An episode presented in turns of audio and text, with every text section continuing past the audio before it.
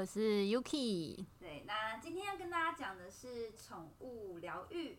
那其实这一题我们是觉得，就是光是陪伴啊，就是一种疗愈了。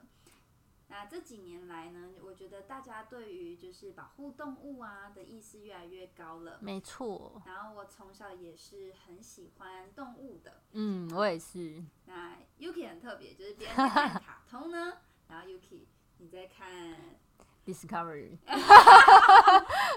真。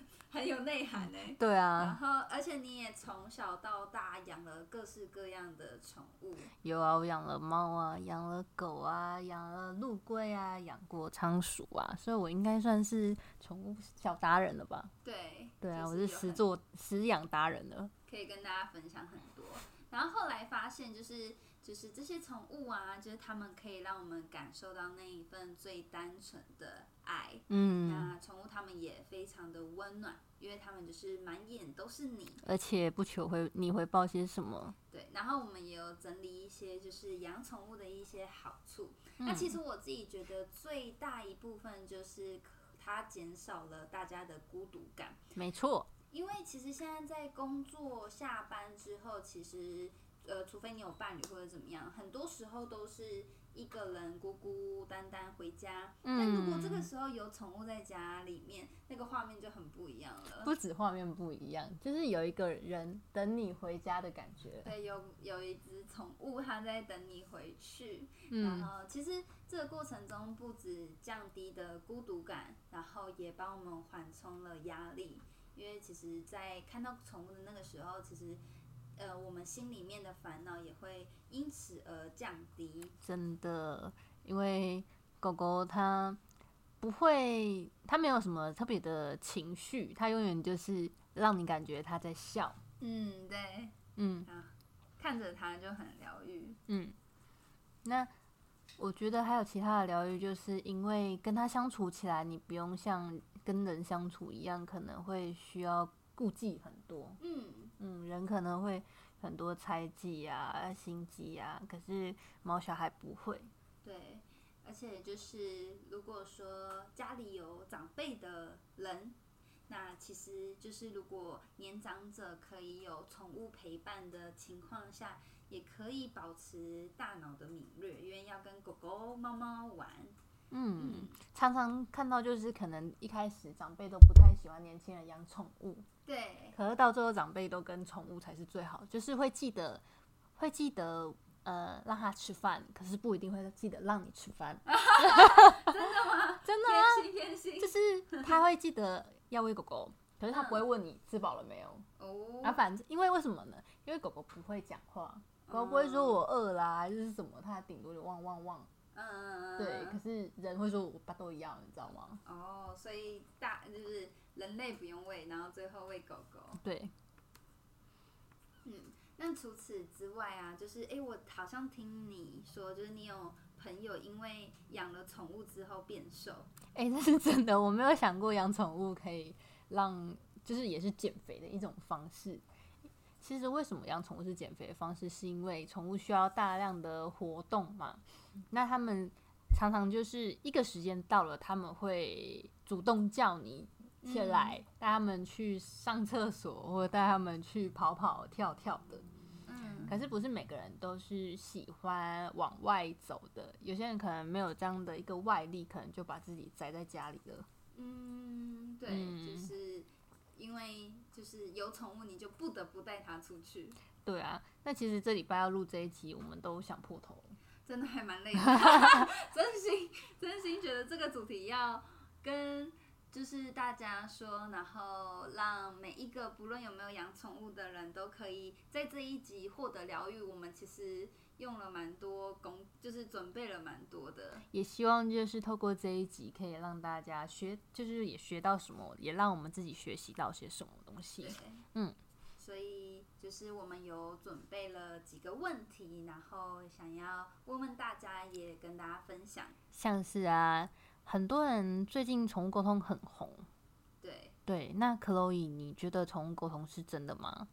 其实我自己就是听过几个案例之后，我觉得宠物沟通应该是真的。真的？对，因为我觉得有一些如果很笼统的，比如说狗狗你有没有爱爸爸妈妈啊？狗狗你是活泼的，你爱不爱吃？这种很笼统的，我就会觉得还好。可是我有听过，就是有一个案例是，就是呃有一只猫猫，然后它失踪了，然后爸爸妈妈就跑去找宠物沟通师，要来看说就是这个宠物在哪里。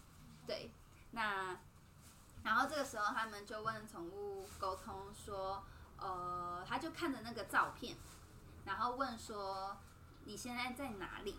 然后他就说我在就是一个黑黑的环境里。嗯，然后这个宠物沟通师又继续说：那你现在的地方呢，有没有窗户？”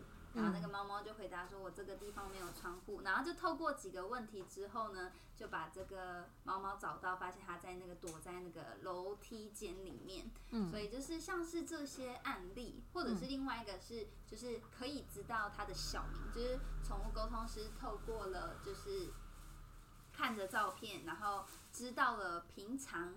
就是只在家里面会叫的小名，我就觉得这蛮特别。所以因为这些案例，我觉得有一些宠物沟通应该是真的这样子。嗯，我也觉得宠物沟通其实还是要就是挑选过，像是有你可以透过一些亲朋好友介绍给你，他们可能有这样的一个经验，或者是你可以先跟宠物沟通师以讯息或者是通话方式先聊天看看。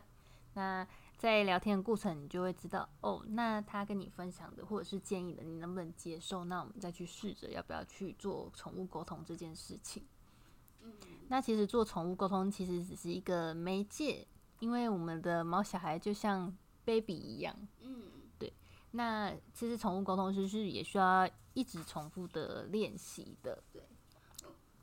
那如果大家有需要 的话。我们也有一些朋友在做宠物沟通，可以跟我们说。那我们可以发链接给大家，这样子。嗯嗯。然后我因为就是 Yuki 在照顾宠物的经验比较多，嗯，然后也想要跟就是 Yuki 请教，就是在宠物照顾上面有没有什么特别需要注意的地方？哦，其实宠物照顾真的是蛮需要注意一些细节的，因为狗狗跟猫猫需要的东西也不一样。那其实最近大部分的人可能都是送养比较多。那那我觉得照照顾的话，新手的部分，可能如果没有养过猫咪的，可能猫爸妈就可能需要就是花一天可能八到十二次去喂养幼猫。那 对，真的蛮多的。那如果我们可能真的没办法花那么多时间在照顾幼猫，我们可以养就是领养一岁以上的成猫。嗯，对。然后在有关于就是猫咪们刚到家的话，其实是建议让他们待在一个安静的独处的空间。嗯，那以就是被动式的方式去让小猫咪啊，或者是猫咪成成猫去融入环境。那取代那种就是主动想要教它些什么？哦，那狗狗应该不太一样吧？就是狗狗的部分呢？对，狗狗很不一样。其实狗狗要了解狗狗的品种啊、习性跟生长环境，因为主要有几点呐。第一点的话，就是不要太早带带那个幼犬回家，要尽量的让小狗狗跟它的爸爸妈妈相处八到十桌左右，免得就是。狗狗很喜，狗狗会很善于模仿。那如果它还没有跟其他狗狗相处过，那它可能会发生一些乱咬的状况。嗯，对，所以我们才需要让它先知道怎么跟兄弟姐妹 相处，跟其他狗狗交朋友。那也有一些方式，可能可以让我们从，就是从带它从宠物店或者是朋友家过来之前。我们可以先带一些可能自己家里的衣服或毯子，会有那个味道，对，他会比较熟悉。对对对，这样他就不会去到一个地方很害怕。嗯嗯。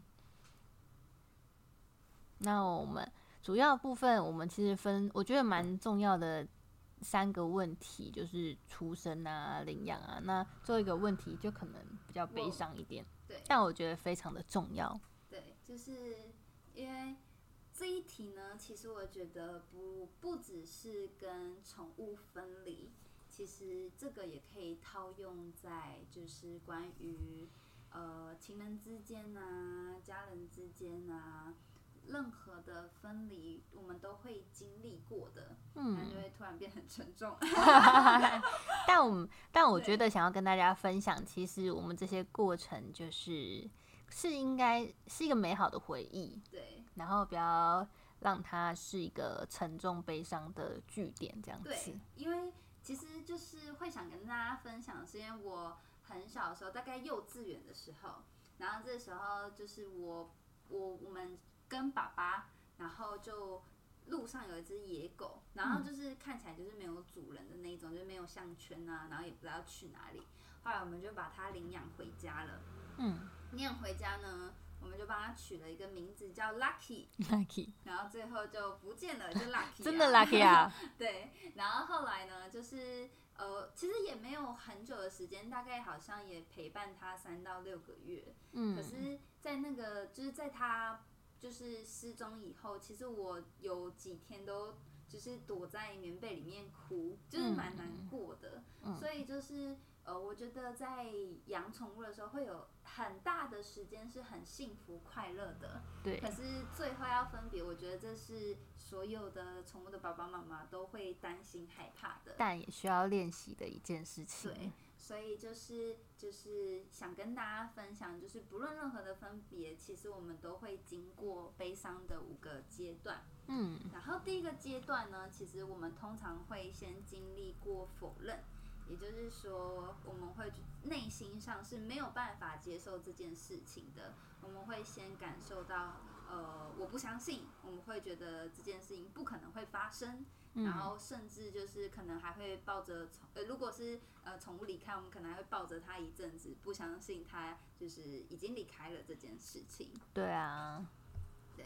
然后接下来呢，我们可能会生气，就是会会在这个过程中就是愤怒啊，比如说呃，就是谁没照顾啊，或者是怎样的，然后我们才会进呃进入到自责。第三呢，就是讨价还价，是不是我？呃，早一点发现他不舒服，或者是我早一点怎么样，就不会发生现在的状况。嗯，要经过前面三个过程，我们才有办法到真正的悲伤期，也就是我们真的接受，真正可以嚎啕大哭，真正的接受他已经离开我们，或者是分别这件事情。嗯，那就是这个时候是我们真正的悲伤期。那哭完之后，我们才有办法接受，然后。从这一段的过程中，让我们自己就是好起来，让我们自己知道每一段的缘分其实都有它的意义。嗯，那其实就是也有很多多方式，会很多人或者很多医疗的方式把宠物就是介入治疗之中。对，就是宠物会让就是生病的病人。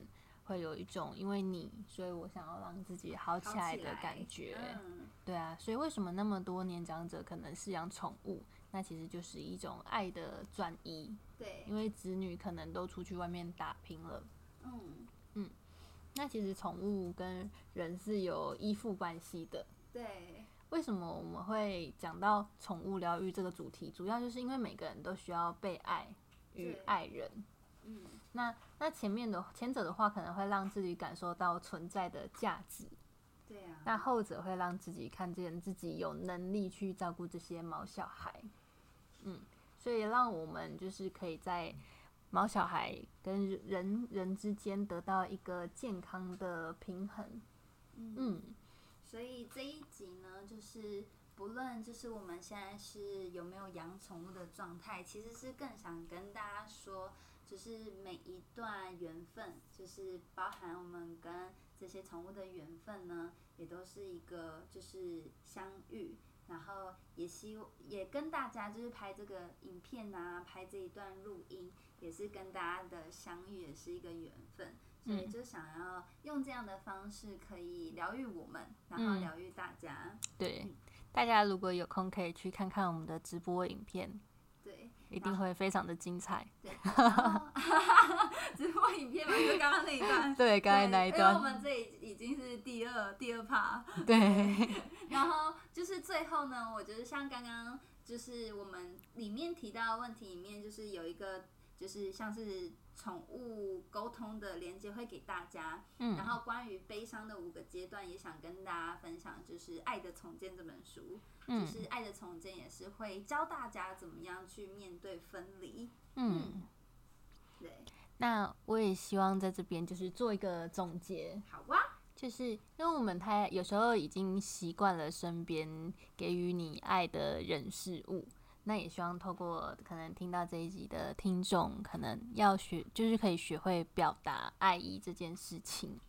不管是跟可能猫小孩或者是家人，我觉得其实表达爱意这件事情很重要。对，因为时间是有限的，能够陪伴的时间也是很短的。嗯，那这一集我们就到这里告一段落喽。我们也希望可以收到就是大家的回馈，谢谢。